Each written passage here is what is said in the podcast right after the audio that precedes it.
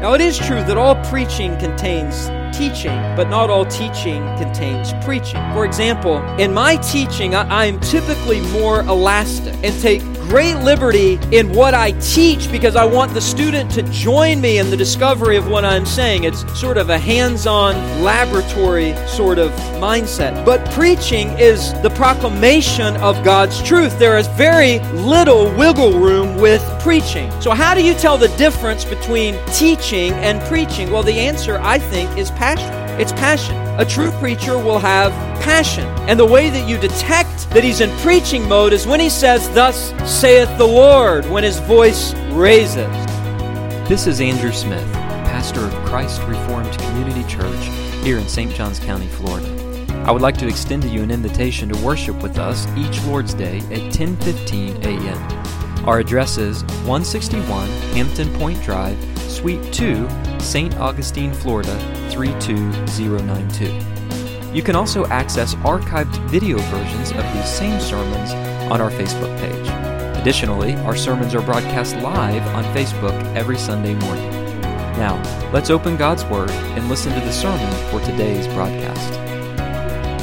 Well, take your Bibles this morning and be turning with me to the book of Romans once again, the book of Romans. We find ourselves this morning in Romans chapter 2. We want to look at verses 17 through 29, where Paul is uh, continuing to speak about the fact that we are under the law, and because we are under the law, we therefore reveal our guilt of sin. The title of the message, Mere Religiosity Exposed. Well, so far in Paul's letter to the Romans, he has indicted the entire world before God's tribunal. In verses 18 through 32, he has indicted the Gentile. And last week we saw in verses 1 through 16 of chapter 2 that he has indicted the Jew. But what Paul says to both actually applies to both, generally speaking. That is to say, both the Jew and Gentile had God revealed to them. The Gentile had God revealed to him in creation, chapter 1 and verse 20, and in his conscience, chapter 2, verses 14 and 15, the law of God being written on his heart. And the Jew had God revealed to him through special revelation, that is specifically through Mosaic law. Both were, we could say, verse or chapter 1, verse 20, without excuse because both knew that the practice of sin, verse 32 of chapter 1, made them worthy of death and eternal separation from God. Paul summed all of this up nicely in chapter 2 and verse 12 when he said, For all have sinned without the law will also perish without the law, that is, Gentiles. And all who have sinned under the law will be judged by the law that is Jews. You see, Paul has gone back and forth speaking about the guilt and looming judgment of both Jew and Gentile. But now in verse 17, Paul is going to zoom in on the sin problem of the Jews. And why does he do this? Well, let me quote Calvin that he might with greater force beat down their vanity. You see, the central sin of the Jew was his vanity or his pride. Now, when we think of vanity, we might imagine a person that is so narcissistic that they can't walk past a mirror without examining how good they look. Well, that's the best way, I think, to think about the Jews and what they had become during Paul's day. They were so inflated that their religious mirrors were not used for self examination for flaws, but as a means to see how good they looked. And so, what does Paul do?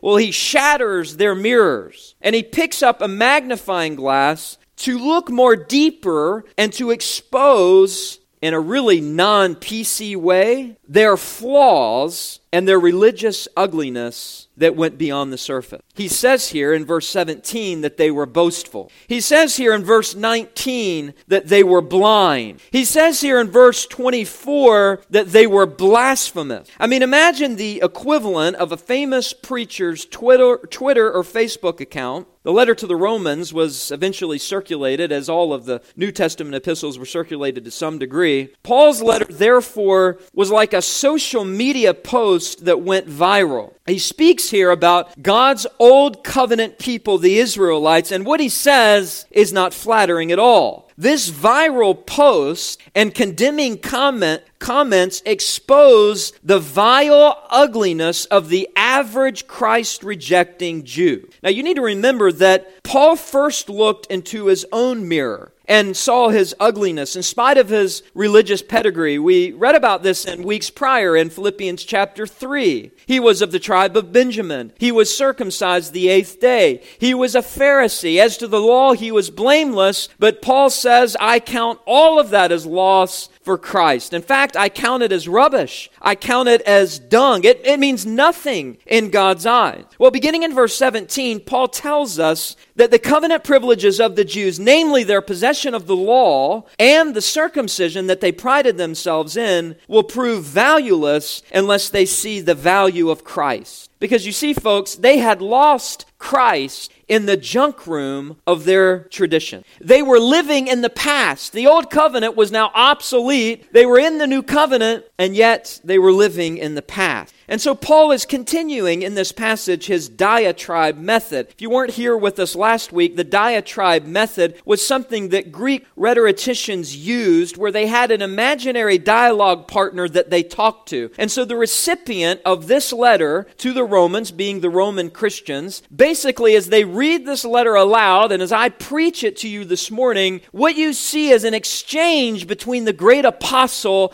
and a self righteous, unbelieving Jew who has rejected the gospel. And so, in verses 17 through 29, Paul essentially pops the balloon of Jewish pride and presumption to show that they are guilty violators of the law in spite of their religiosity, and therefore they are not immune to God's judgment, but they have opened themselves up to God's judgment. He exposes the mere religiosity of the self righteous Jew placing him under intense scrutiny in four soul searching ways. Four soul searching ways. Notice with me, number one, he gives a pictorial characterization by Jews, verses 17 through 20 a pictorial characterization by Jews. In other words, this is how the average Jew viewed himself. And Paul uses eight verbs. We're going to call them eight characteristics of Jewish self confidence. Notice with me, first of all, Paul speaks about the fact that they had pride in their name. The beginning of verse 17. But if you call yourself a Jew. And now that statement is essentially the beginning of a thought that builds and builds and builds until verse 21 with that phrase, but if you call yourself a Jew, you then who teach others, verse 21, do you not teach yourself? They had pride in that title, Jew. This title was used after the dispersion. This is the scattering of the Israelites into their various forms of captivity. It literally means a descendant of Judah, the tribe of Judah, but it later came to refer to all the inhabitants of Judea, which was the province on which Jerusalem was located. So, piecing together comments of Josephus and even John Calvin's own speculation, perhaps the reason why Jew, that title, came to mark all of God's people, even though originally it only applied to those of the tribe of Judah, relates to the scattering. The scattering of the Jews meant that there was no precision over which tribe tribe one belonged to. It became muddled. And as a result, the people of Israel collectively assumed the name Jew because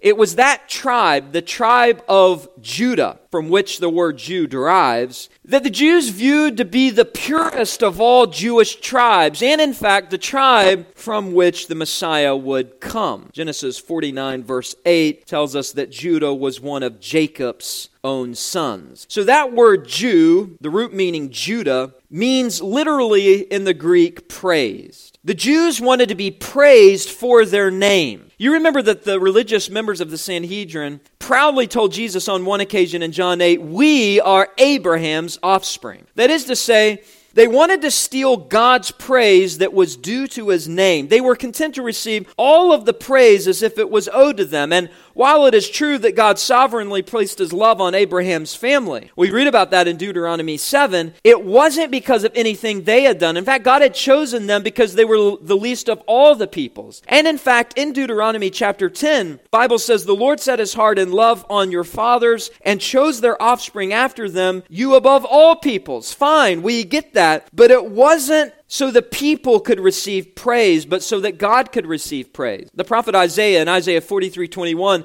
the people whom I formed for myself, I did that they might declare, God says, my praise. God wanted to be praised. And Isaiah goes on to say in that same passage that the wild beasts will honor me, the jackals and the ostriches. In other words, if the Israelites aren't going to praise me, I'll have my, my animal kingdom do that. And perhaps this is why when the Jews were being baptized by John the Baptist in the Jordan, and the Pharisees and the Sadducees approached John, that he refused to baptize them. Instead, he rebuked them because they were using baptism as a ritualistic religious show and not accompanied with true repentance. And John said to them, Do not suppose you can say to yourselves, or praise yourselves, We have Abraham for our father, John says, For I say to you that God is able from these stones to raise up children to Abraham. God will find a way to be praised if you're not going to do it. Similarly, during his triumphal entry, when the crowds were cheering the name Hosanna in honor of Christ, the religious leaders told Jesus to rebuke his disciples and get them to shut up and to be quiet. And Jesus says, I tell you, if these were silent, the very stones would cry out. But the Jews wanted to be praised, so they prided themselves in that name Jew. Now, let me just say it's not wrong to have a sense of national pride. For the Jews, the issue was they had national pride associated with spiritual pride in their religious heritage, but they didn't really glorify God's name or praise His name. They received all the praise for themselves. But they were characterized by more than just pride in their name. They were also characterized, notice verse 17, by trust in the law. Paul goes on to say, but if you call yourself a Jew and rely on the law, this is essentially a repeat of verse 13. For it is not the hearers of the law who are righteous before God. But that is what the Jews thought. They thought that mere possession of the law served as a sort of security, but in actuality, it laid a foundation for self confidence and superiority, where they believed that they could earn their salvation because they relied upon the law. Paul will later say in chapter 7 that the law is holy and the commandment is holy and righteous and good. And even the psalmist declares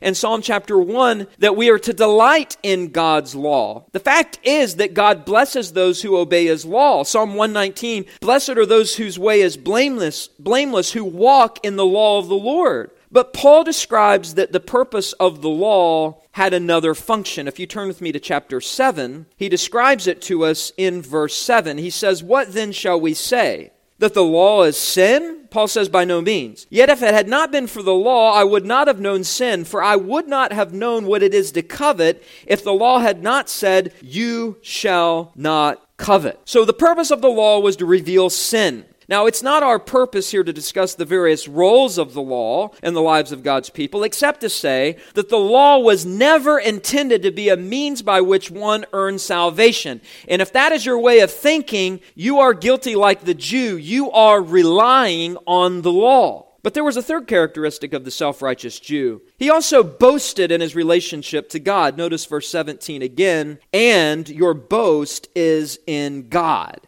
It is true that religious people always find a way to distort everything. They should have boasted, but they should have boasted in God in a way that gave him praise. Instead, the verb that is used here is actually translated or could be translated as, as brag. What exactly does Paul have in mind that these Jews were bragging about? I think we have a clue in the book of Galatians. Just listen to these verses. Paul says, For even those who are circumcised do not themselves keep the law, but they desire to have you circumcised that they may boast in your flesh. But far be it from me to boast except in the cross of our Lord Jesus Christ, by which the world has been crucified to me, and I to the world. Paul says that what they were doing was boasting in the flesh because they were boasting in the rite of circumcision. And Paul says, I'm going to only boast in God. And, and what that means, I'm not going to boast in circumcision, I'm going to boast in the cross of our Lord Jesus Christ. So the Jews boasted that their relationship with God was so unique because God had prescribed to them the rite of circumcision. And I think the Galatians 5 passage helps clarify that, not only because it's it's Paul speaking in another place, but because later in this passage, Paul speaks about circumcision. He discusses that, and he discusses it again in chapter 4 as well. So, what Paul says is really not novel when he talks about the negative aspect of, of circumcision, because it is actually what the prophets spoke of as well. That the Jews were trusting in circumcision. Therefore, they were boasting in God in a way that distorted the true meaning of circumcision. Jeremiah says, Thus says the Lord, Let not the wise man boast in his wisdom, let not the mighty man boast in his might, let not the rich man boast in his riches, but let him who boasts boast in this, that he understands and knows me, that I am the Lord who practices steadfast love, justice, and righteousness in the earth, for in these things I delight, declares the Lord. He says nothing in here, God doesn't say anything in here about delighting in circumcision. He delights in true obedience to the law of God.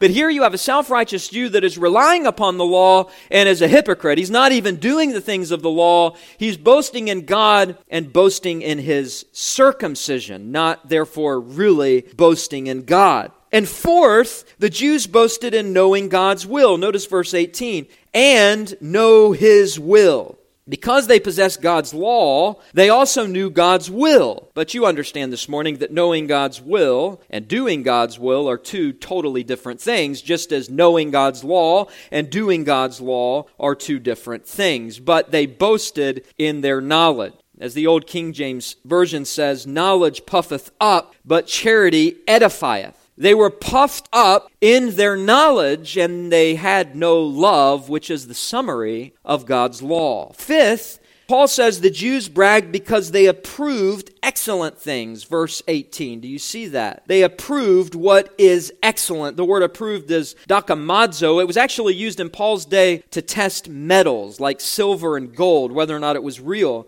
Well, the Jews had God's law, which helped them distinguish or approve right from wrong and understand not just the letter, but also the spirit of what was behind the law so that they could approve or disprove certain lifestyle cho- choices and to know an excellent way to live before God. But Paul's point here is that they weren't as good at it as they thought. For example, to the most zealous of Jews, the scribes and Pharisees, Jesus said, on one occasion. Woe to you, scribes and Pharisees, hypocrites, for you tithe mint and dill and cumin, those are tiny little spices, but I've neglected the weightier matters of the law, like justice and mercy and faithfulness. These you ought to have done, Jesus says, without neglecting the others. They focused on the letter of the law and therefore the tiny aspects of the law that were to be obeyed, and they didn't even have eyes to see the weightier things of the law. So, in actuality, Paul's point here is that you had the ability to approve what was right and wrong and what was excellent, but in your hypocrisy, you didn't do that. They also prided themselves in the fact that they were students of the law. Verse 18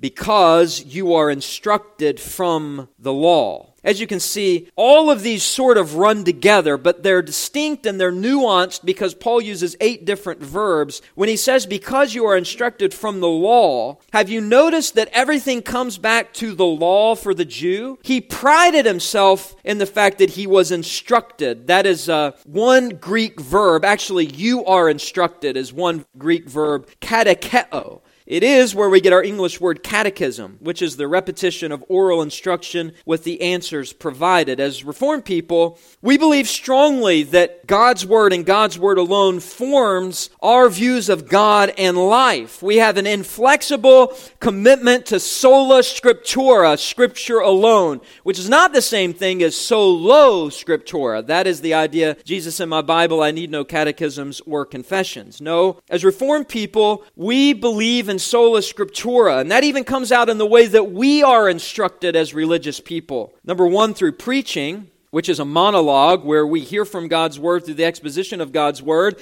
And then through catechizing, where we ask questions in a setting where actually we're not interested in what you think the answer is, but in what God says the answer is. That's why the answers are provided. My favorite subject growing up in school was PE. But if I had to pick a second subject, it would be math. Not because I was good at math, but I knew that I could get at least a 50% on my homework because the answers to the odd numbered math problems were found in the back of the book. Well, the summarized answer key for Reformed people is found in the confessions and catechisms. The answers to questions we have when we hit a snag, they can be found there. I use that as an illustration to simply say this the problem with the Jews is the same problem Christians have today. We sometimes, although we value the catechisms and the confessions, we can be tempted to fall into just regurgitating the answers without ever seeking application of those truths to our own lives. The problem in that case is not the catechism, it's a heart that is indifferent to God.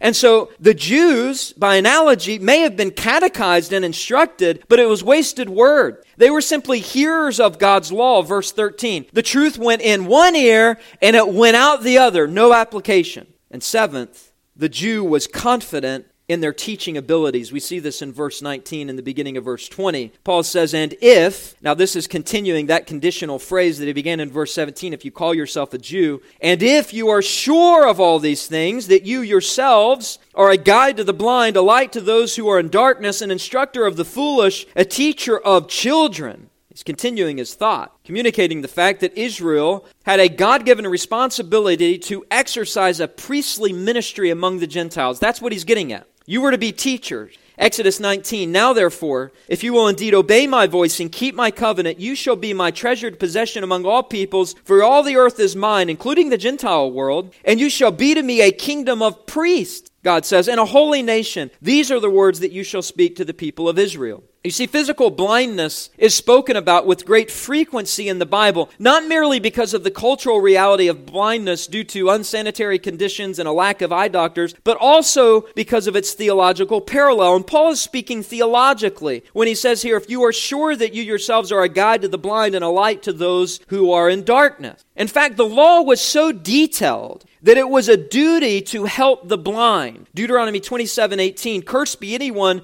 who misleads a blind man on the road. And all the people shall say, Amen. This is in the context of the curses on Mount Ebal that the people said, May God curse us if we disobey God. Jesus is the fulfillment of this command because he obeyed God's law. He was God's faithful servant. You remember that he, that he healed scores of blind people. In fact, that was proof that he was the Messiah. Are you the one who is to come? John sends messengers to Jesus, and Jesus says, Go and tell John what you hear and see. The blind receive their sight. In other words, that is evidence that I am the Messiah. The Bible says that guides were needed for the blind, Deuteronomy 27, and that is why some brought a blind and mute man to Jesus in Matthew 12 for him to heal. Well, physical blindness had a theological parallel in spiritual blindness. Jesus knew this, the Jews knew this, and so that's what Paul's getting at when he says, if you are sure that you yourself are a guide to the blind. They were convinced that they were a light for the blind, but Isaiah says of God's people, Who is blind but my servant Israel? As my messenger whom I send. Who is blind but my servant, the servant of the Lord? And Isaiah goes on to say that the Messiah would be the Lord's true chosen servant, the one who would do what the nation failed to do. He would come from heaven. He would be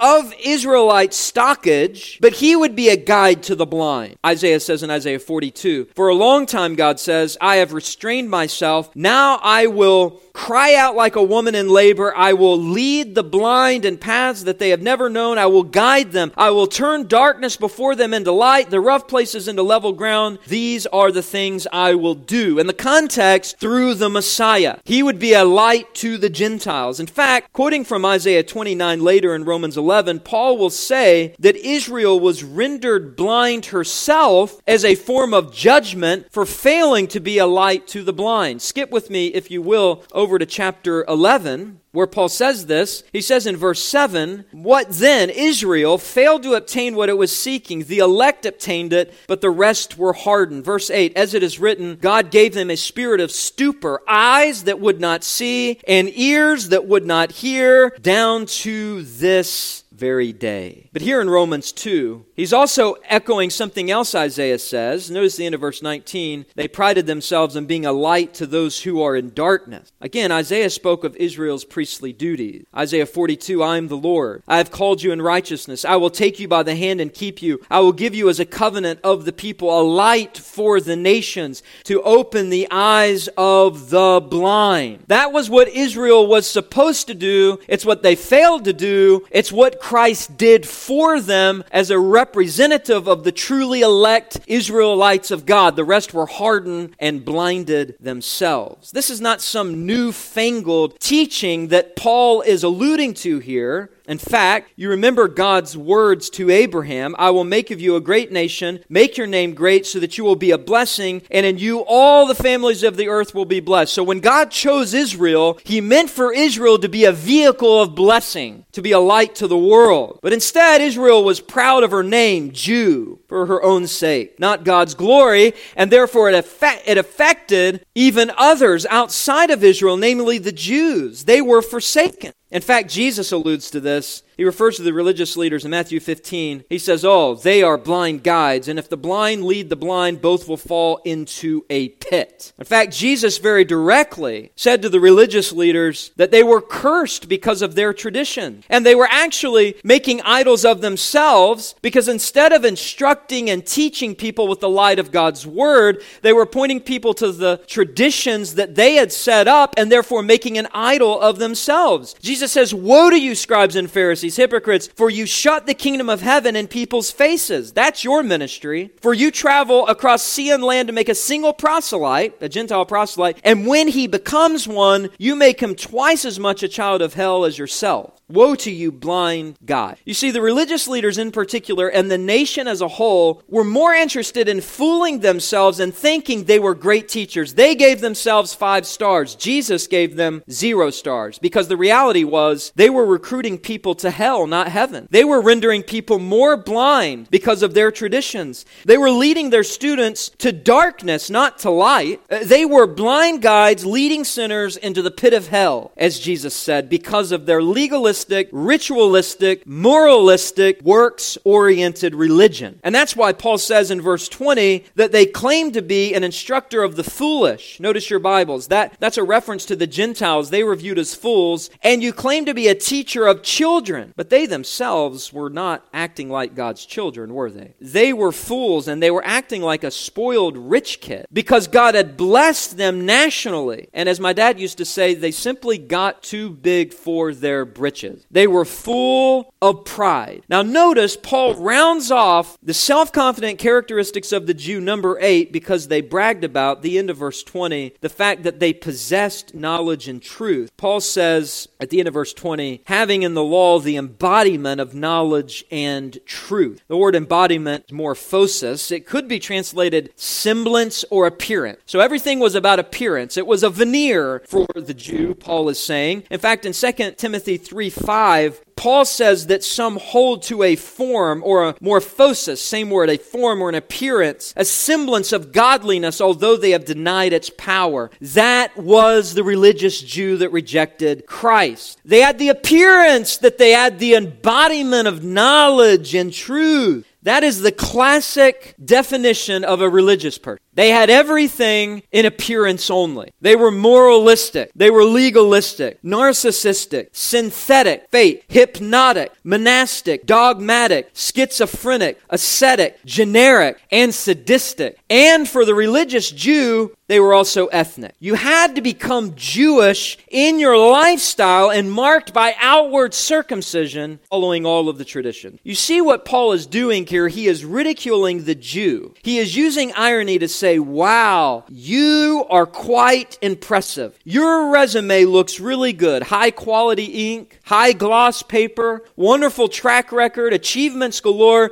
But I just have some questions for you. If you are so knowledgeable and superior, if you're so capable as a teacher, have you ever considered examining your own life? And no, not what you say you are, but who you actually are, how God views you, and how other people see your hypocrisy. So Paul is scrutinizing the Jews, and he's taking their religious credentials, their spiritual card, away from them. And he's saying, You're on probation until you can prove to me that you're actually living what you say and what you tell other people to do. So we move from this pictorial characterization by Jews to a profitable examination of Jews in verses 21 and 22. Paul asks a series of four rhetorical questions to this imaginary Christ rejecting Jew who was trusting in his status and his achievement. Notice, first of all, he asks, Since you teach others, do you also teach yourself? This question is taken from verse 21. He takes the Jews' adamants at great at face value. You then, who teach others, okay, well, I'll take it for granted that you teach others, but do you not teach yourself? That's a soul searching question indeed. The answer to which Paul already knew was in the negative, as is the answer to all of these questions. The Jews were not practicing what they taught. There are really four kinds of teachers when you boil it down. There's the type of teacher who teaches himself but not others. That was unthinkable in the Jewish setting for a father to become an expert in his trade or craft and never impart that knowledge to his son. But there was a second sort of teacher that, that taught others but didn't teach himself. This is hypocrisy. This is unhelpful, it's unhealthy. Then there's a third type of teacher who teaches himself and others. This is really the ideal. And then there is one who teaches neither himself nor others. That's a train wreck. Well, it's the second type of teacher Paul has in mind, one who teaches others but doesn't teach himself. And if Paul were to give a, a, um, a test question on this to the Jews with multiple choice, they would have never picked that second type of teacher, one who teaches others but doesn't teach himself. They were blinded even to the reality of what sort of teacher they really were. And so Paul asks another question in verse 21 You preach against stealing, but do you steal? Notice he says, while you preach against stealing, verse 21, do you steal? It's interesting. Paul switches from the Greek word didasko, which he used uh, talk about um, teaching um, in verse 21, and, and he moves to use this word preach. It's keruso. Now, it is true that all preaching contains teaching, but not all teaching contains preaching. For example, in my teaching, I, I, am typically more elastic and take great liberty in what I teach because I want the student to join me in the discovery of what I'm saying. It's sort of a hands on laboratory sort of mindset. But preaching is the proclamation of God's truth. There is very little wiggle room with preaching. So, how do you tell the difference between teaching and preaching? Well, the answer, I think, is passion. It's passion. A true preacher will have passion. And the way that you detect that he's in preaching mode is when he says, Thus saith the Lord, when his voice raises. But teaching can be somewhat flexible. Sometimes the preacher says what he intends, but it's either misrepresented or misunderstood. And at other times, the preacher says something he didn't intend to say, and it results in confusion. I think I've said this before, but many years ago at another pastorate, I got fired up in the pulpit one day over the issue of masculinity. And I said, I love masculinity, and that is why I believe all men should love football, and what people heard was, and beers. Now, I didn't really say that, but I got scores of text messages that week. Half of the congregation was up in arms that their preacher would love football and beer. The other half was happy. Finally, they had a preacher who loved to drink beer like the rest of the deacon board. Now, preaching can be an occupational hazard, and that's what Paul's saying here for the Jews. He's saying to to them, You don't just teach against stealing, you preach against. You are so passionate about it. You raise your voice, you enter preaching mode, but here's the problem you're a bunch of thieves. Sometimes passion in trying to tell others how they should live is a cover for one's own sinful lifestyle. And they're trying to shine the limelight on someone else, deflecting attention away from their own consistencies. And in that case, Paul is saying you need to keep your mouth shut. James 3 1. Let not many of us, James says, become teachers because we incur a stricter judgment by God. Well, Paul asks a third question in verse 22. It amounts to this You say others shouldn't commit adultery, but do you commit adultery? Verse 22. You who say that one must not commit adultery, do you commit adultery? It's possible that Paul is conflating stealing and adultery together here because Psalm 50 says, But to the wicked, God says, What right have you to recite my statutes or take my covenant on your lips. If you see a thief, you are pleased with him, and you keep company with adulterers. And it is true that adultery is a form of stealing. It's taking someone else's spouse to use for your own pleasure. John Calvin believes that stealing and adultery are meant to be viewed really together here. He calls hypocrites prattlers, and he defines prattlers as people who show, make a show of God's word by making so much of it that it becomes clear they don't really believe what they're saying and they're not practicing what they're saying. In today's vernacular, we would call this preaching. Someone who gets preachy. And that is distasteful to the listener because the lemon of hypocrisy tinges the flavor and people can tell. And it gives Christianity a bad name. And I think that's what Paul's getting at. Now, the next question has varying opinions on its interpretation. Essentially, Paul says in verse 22, you who hate, you say you hate idols, but do you have any? Notice verse 22, he says, you who abhor idols, very strong word, do you rob temples? Israel had historically, as you well know, slipped in and out of idolatry, but by the time of Paul's day, by the time of Roman occupation, the Jews were very sensitive to any forms of idolatry. In fact, you remember in Jesus' day, some people wondered whether or not it was idolatry to pay taxes because on Roman currency there was a picture of the Caesar, and they viewed that as an image or an icon, and by paying the tax, they were committing idolatry. That's what some Jews believed. Of course, Jesus said that's not really idolatry. You're reading into that. Pay the the tax. But in Paul's day, Paul had to convince Gentile Christians that they needed to be sympathetic to Jewish Christians because Jewish Christians had a tender conscience about eating meat sacrificed to idols. They had grown up their whole life detesting idolatry, probably because of all the exiles they had went through because they had committed idolatry in the past. So they were sensitive to it. And, and to a Jew, idolatry reeked. It was a terrible sin. In fact, that Greek word abhor, underline it in your Bible, it translates the Greek word bedeluso. It literally means to reek or to stink. And the prophet spoke about how idolatry was a stench in God's nostrils. So it could be that when Paul says, Do you rob temples?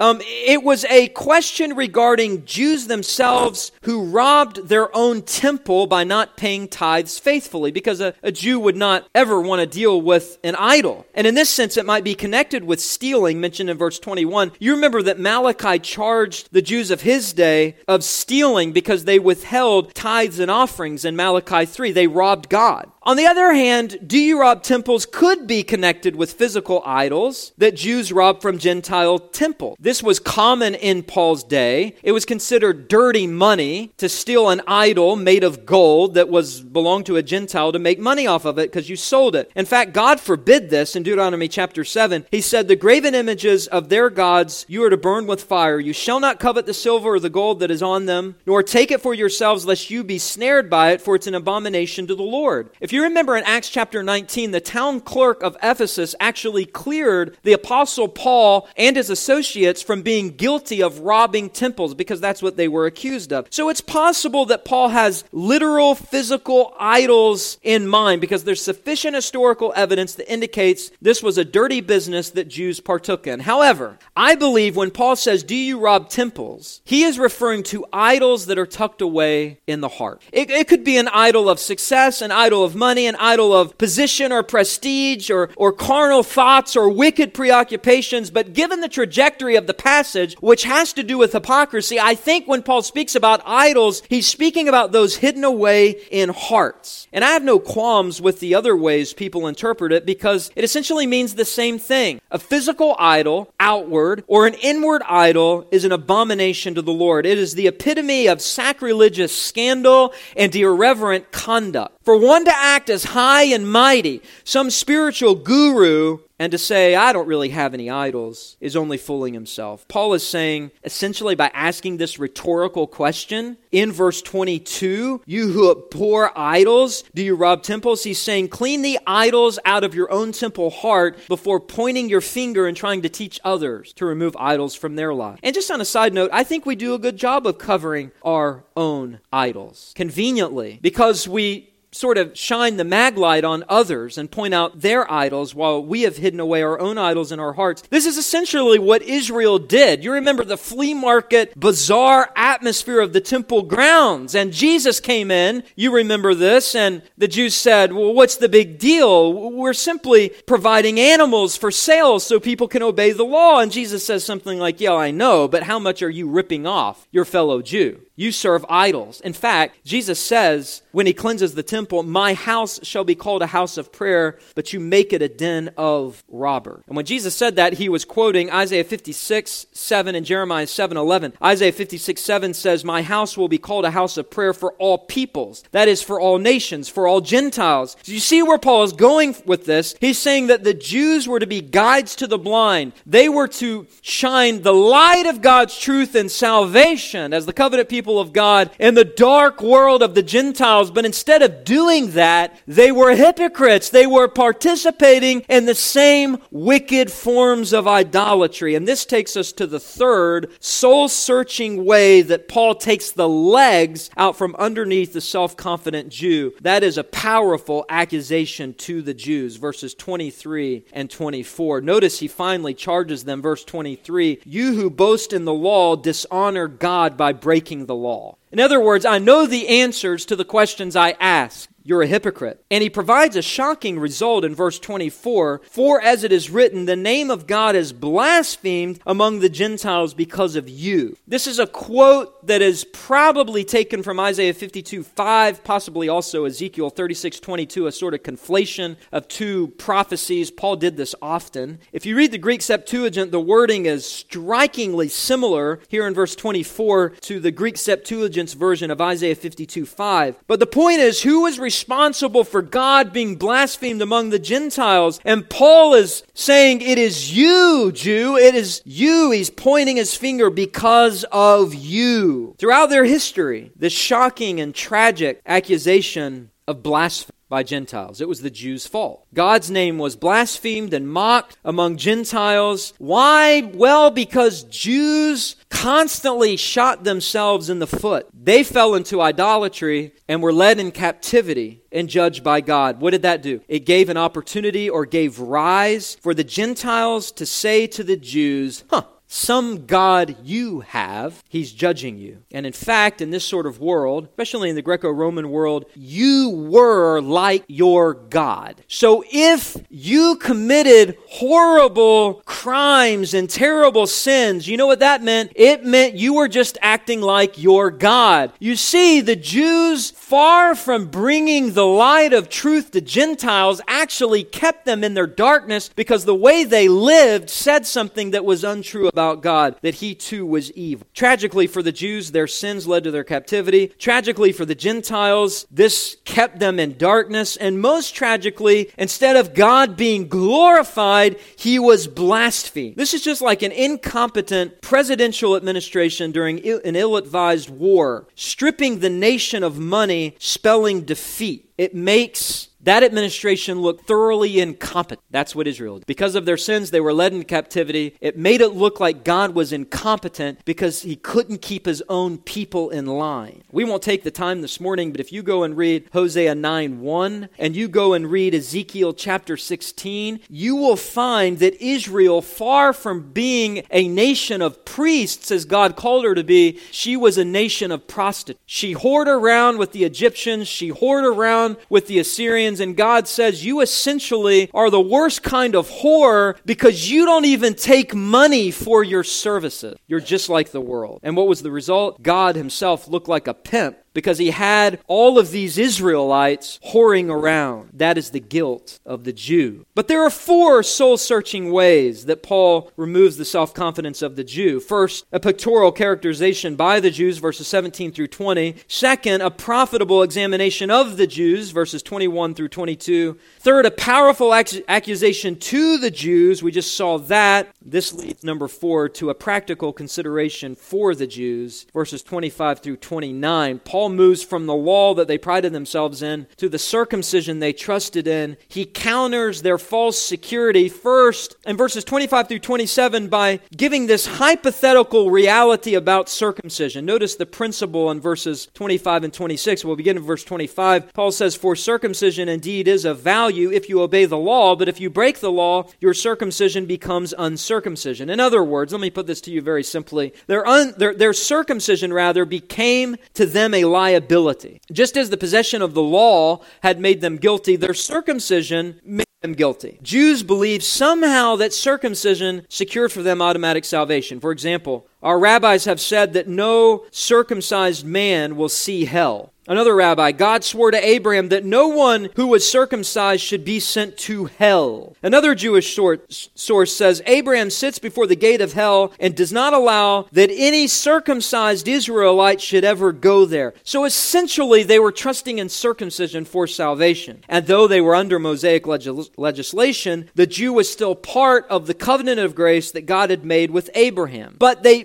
trusted inherently in circumcision as a means of great value. That's why Paul says in verse 25 that circumcision indeed is of value. But the circumcision was in the context of a covenant. It wasn't some magical rite that had merit in and of itself. You remember Paul said in Galatians 5 For neither circumcision counts for anything nor uncircumcision. The true value of circumcision was seen in its attachment to the covenant because it served as a covenant sign and seal, not a bare sign. No, it spoke of God's promise to Abraham and his offspring. It served as a pledge on God's part that he would fulfill the promise of the covenant. So it had a couple of perspectives. From a natural, a national perspective, the circumcised Jew fulfilled his part by seeking to obey God. That was its national value. As Paul says in verse 25, it is of value if you obey the law. But if he did this as a circumcised Jew, God would give him national blessing. The problem is they were only focused on the national blessing and the out- outward rite. Circumcision, most importantly, was primarily a spiritual rite. Paul calls it a seal of the righteousness of faith in another place.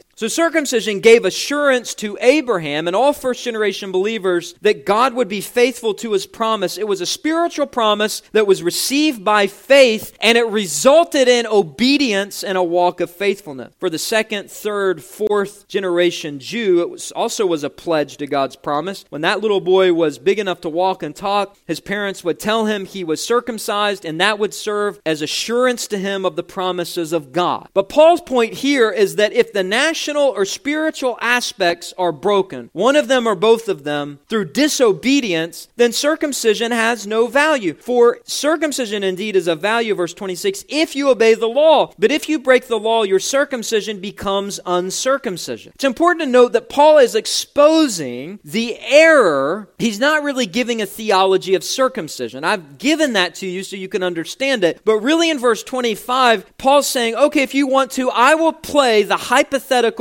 legalistic game of the Jew. Calvin says, and I quote, they thought that circumcision was of itself sufficient for the purpose of obtaining righteousness. Hence, Paul speaks according to that opinion. He gives this reply that if this benefit be expected from circumcision, it is on this condition that he who is circumcised must be perfect. And Calvin goes on to ask the question why was this erroneous emphasis placed on circumcision? And I quote, For it always happens, Calvin says, that those who dare to set up their own merits against the righteousness of God glory more in outward observances than in real goodness. That was the point. So in verse 26, Paul draws a hypothetical inference from that principle they operated off of in verse 25. Notice your Bibles. So, along that line of thinking, Paul says, if a man who is uncircumcised, that's a Gentile, keeps the precepts of the law, will not his uncircumcision then be regarded as circumcision? Now, he's not saying that a Gentile, that is a man uncircumcised, can actually pull off keeping the law, the precepts of the law perfectly, and that therefore his uncircumcision could be regarded as circumcision. No,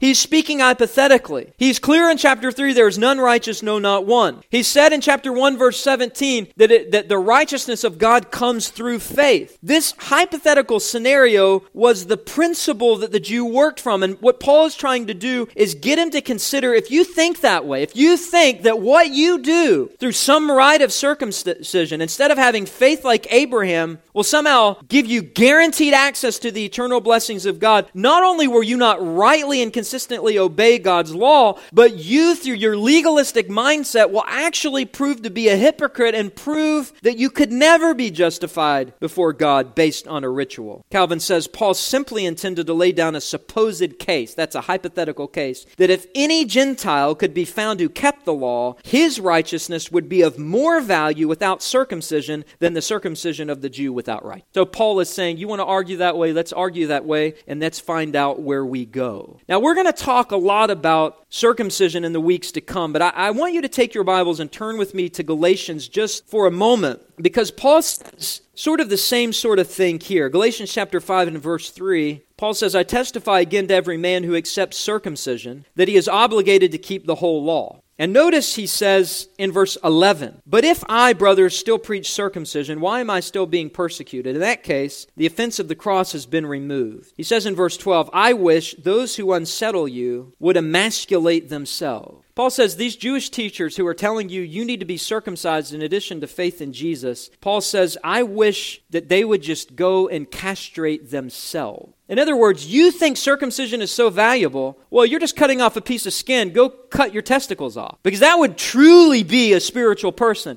And he's actually playing off of the ancestry of the Galatians. Their ancestors were from Gaul. And in Gaul was a huge temple erected for a pagan goddess. And the priests of that temple were men who castrated themselves and dressed like women to perform priestly services. And what Paul is saying is you want to truly be spiritual, you have a better chance of castrating yourself, dressing like a woman, and becoming a pagan. It's exactly what Paul's getting at. And so when he says in verse 26, if a man who is uncircumcised keeps the precepts of the law, will not his uncircumcised be regarded as circumcision? I mean, my goodness, even some pagan who's been castrated and dresses like a woman, even that person probably has some moral dignity to at least be faithful to their God, but you are a Jew who glories in circumcision and you don't live the life God has prescribed. So, after providing the erroneous principle with devastating consequences, Paul doubles down with the real problem. Verse 27 notice that then he who is physically uncircumcised but keeps the law will condemn you. Wow. The Jew is actually going to condemn you on Judgment Day. You who have the written code, the law of God, and have circumcision, but you have broken the law. Now, he didn't literally mean that the physically uncircumcised, that's the Gentile who keeps the law, better than the Jew who, Jew who he condemns, who has the written code and circumcision but has broken the law. He, he doesn't mean that on God's witness stand on the final day that the Gentile is going to pronounce judgment. He's saying something similar to what Jesus said to the scribes and Pharisees. He said this An adulterous and evil generation seeks for a sign, but no sign will be given to it except the sign of the prophet Jonah. He's speaking there about his resurrection. Jonah was in the belly of the fish three days, Jesus was in the tomb three days.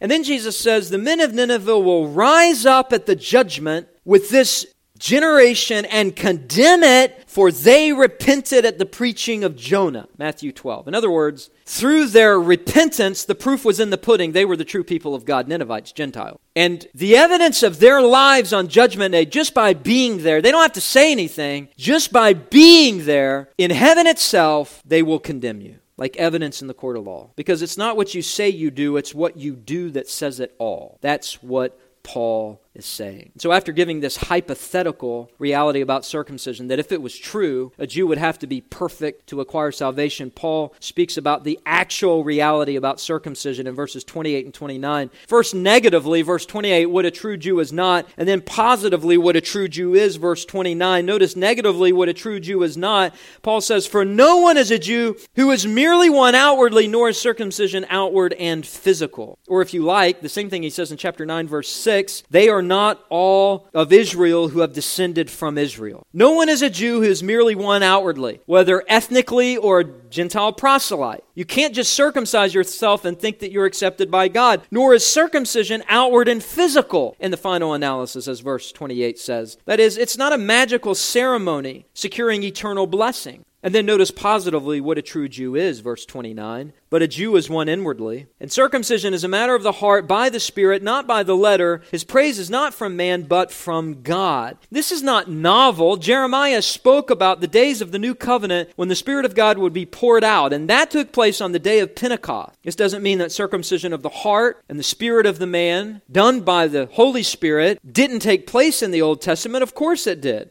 The Spirit regenerated hearts and indwelled his people in the Old Testament. Otherwise, how do you make sense of Deuteronomy 10:16, Deuteronomy 30 verse 6, Jeremiah 4 4, Jeremiah 9:36, Leviticus 26:41 and a ton of other verses where God says, "Circumcise the foreskin of your heart." That is what matters. The work of God's grace is a work on the inside by the Spirit, not by the letter of the law. You can't obey enough to be accepted by God. You need a substitute. So, circumcision, Paul says, the true kind, is a matter of the heart by the Spirit not by the letter. Not by the letter. Paul would say in another place, he has made us sufficient to be ministers of a new covenant, not of the letter, but of the Spirit, for the letter kills, but the Spirit gives life. In other words, you Jews are still living under the old covenant in such a way that does not recognize the newness of the new covenant, the pouring out of the Spirit on Jews and Gentiles, all who believe, empowering them. So, being a faithful and truly saved member of God's covenant people means we're true Jews inwardly. We've been circumcised in our hearts. We are sons of Abraham by faith, Galatians 3 7. This is done by the Spirit, not by the flesh in obedience to the law, and therefore we win God's approval because God does it and therefore we shouldn't care about man's approval. Notice the end of verse 29. His praise, the true Jew, is not from man, but from God. It's from God. Remember, Jesus told the religious leaders, You will have your reward because you do all your showy religious stuff in front of others for them to applaud you. You have your reward, that's it. You get no reward in heaven. You reveal yourself to not be a true Jew. It's essentially what Jesus was saying in Matthew 6. Now, all of this, I think, critically needs to be applied to our own context. This is, uh, on the surface, how in the world does this apply? Well, remember, Paul is writing to Gentiles. That's who lived in Rome, who made up the church, majority Gentiles. They were people just like you and I. They were Gentiles who had now become true Jews. And so, what he's providing here for us are several doctrines. One is a doctrine of ecclesiology.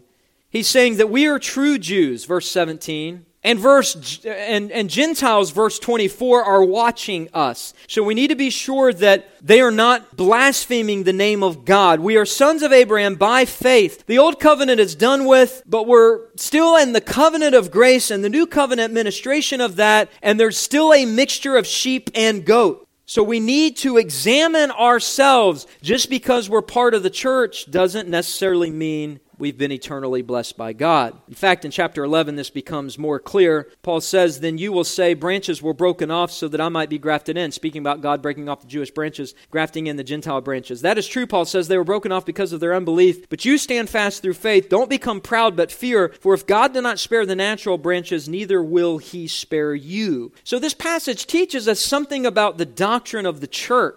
There's always sheep and goats. Secondly, something about the doctrine of epistemology. We read in verse 20 about knowledge and truth, and verse 21 that because we have knowledge and truth, there's a sense in which we've all become teachers. So James 3:1 can be applied to any official teacher in the church, but I also think in a secondary way, all Christians have a knowledge and a truth and therefore are in some sense a teacher, whether it's a parent or whether it is someone in the workplace witnessing to an unbeliever. And with that comes great responsibility. Because you who teach others, do you teach yourself? While you preach against stealing, do you steal? You who say that one must not commit adultery, do you commit adultery? You who abhor temples, do you rob temples? You see, theology is not a game in the head, it's a trait of the heart. And we need to shatter our own mirrors and look to Scripture as a mirror to evaluate our lives. And this leads us to the doctrine of orthopraxy. It's not just what we believe, it's what we practice. And we reveal our true belief by being consistent with the law of God. The law is not an enemy to the Christian, it is his enemy in the sense that it can't save him, but it is a friend to the true Christian because he wants to delight in obeying God. And you evaluate yourself by looking into the mirror of God's word, James 1:25. This passage also te- teaches us about the doctrine of covenant theology. Parents who are believers and their children are part of the covenant and are true Jews. Um,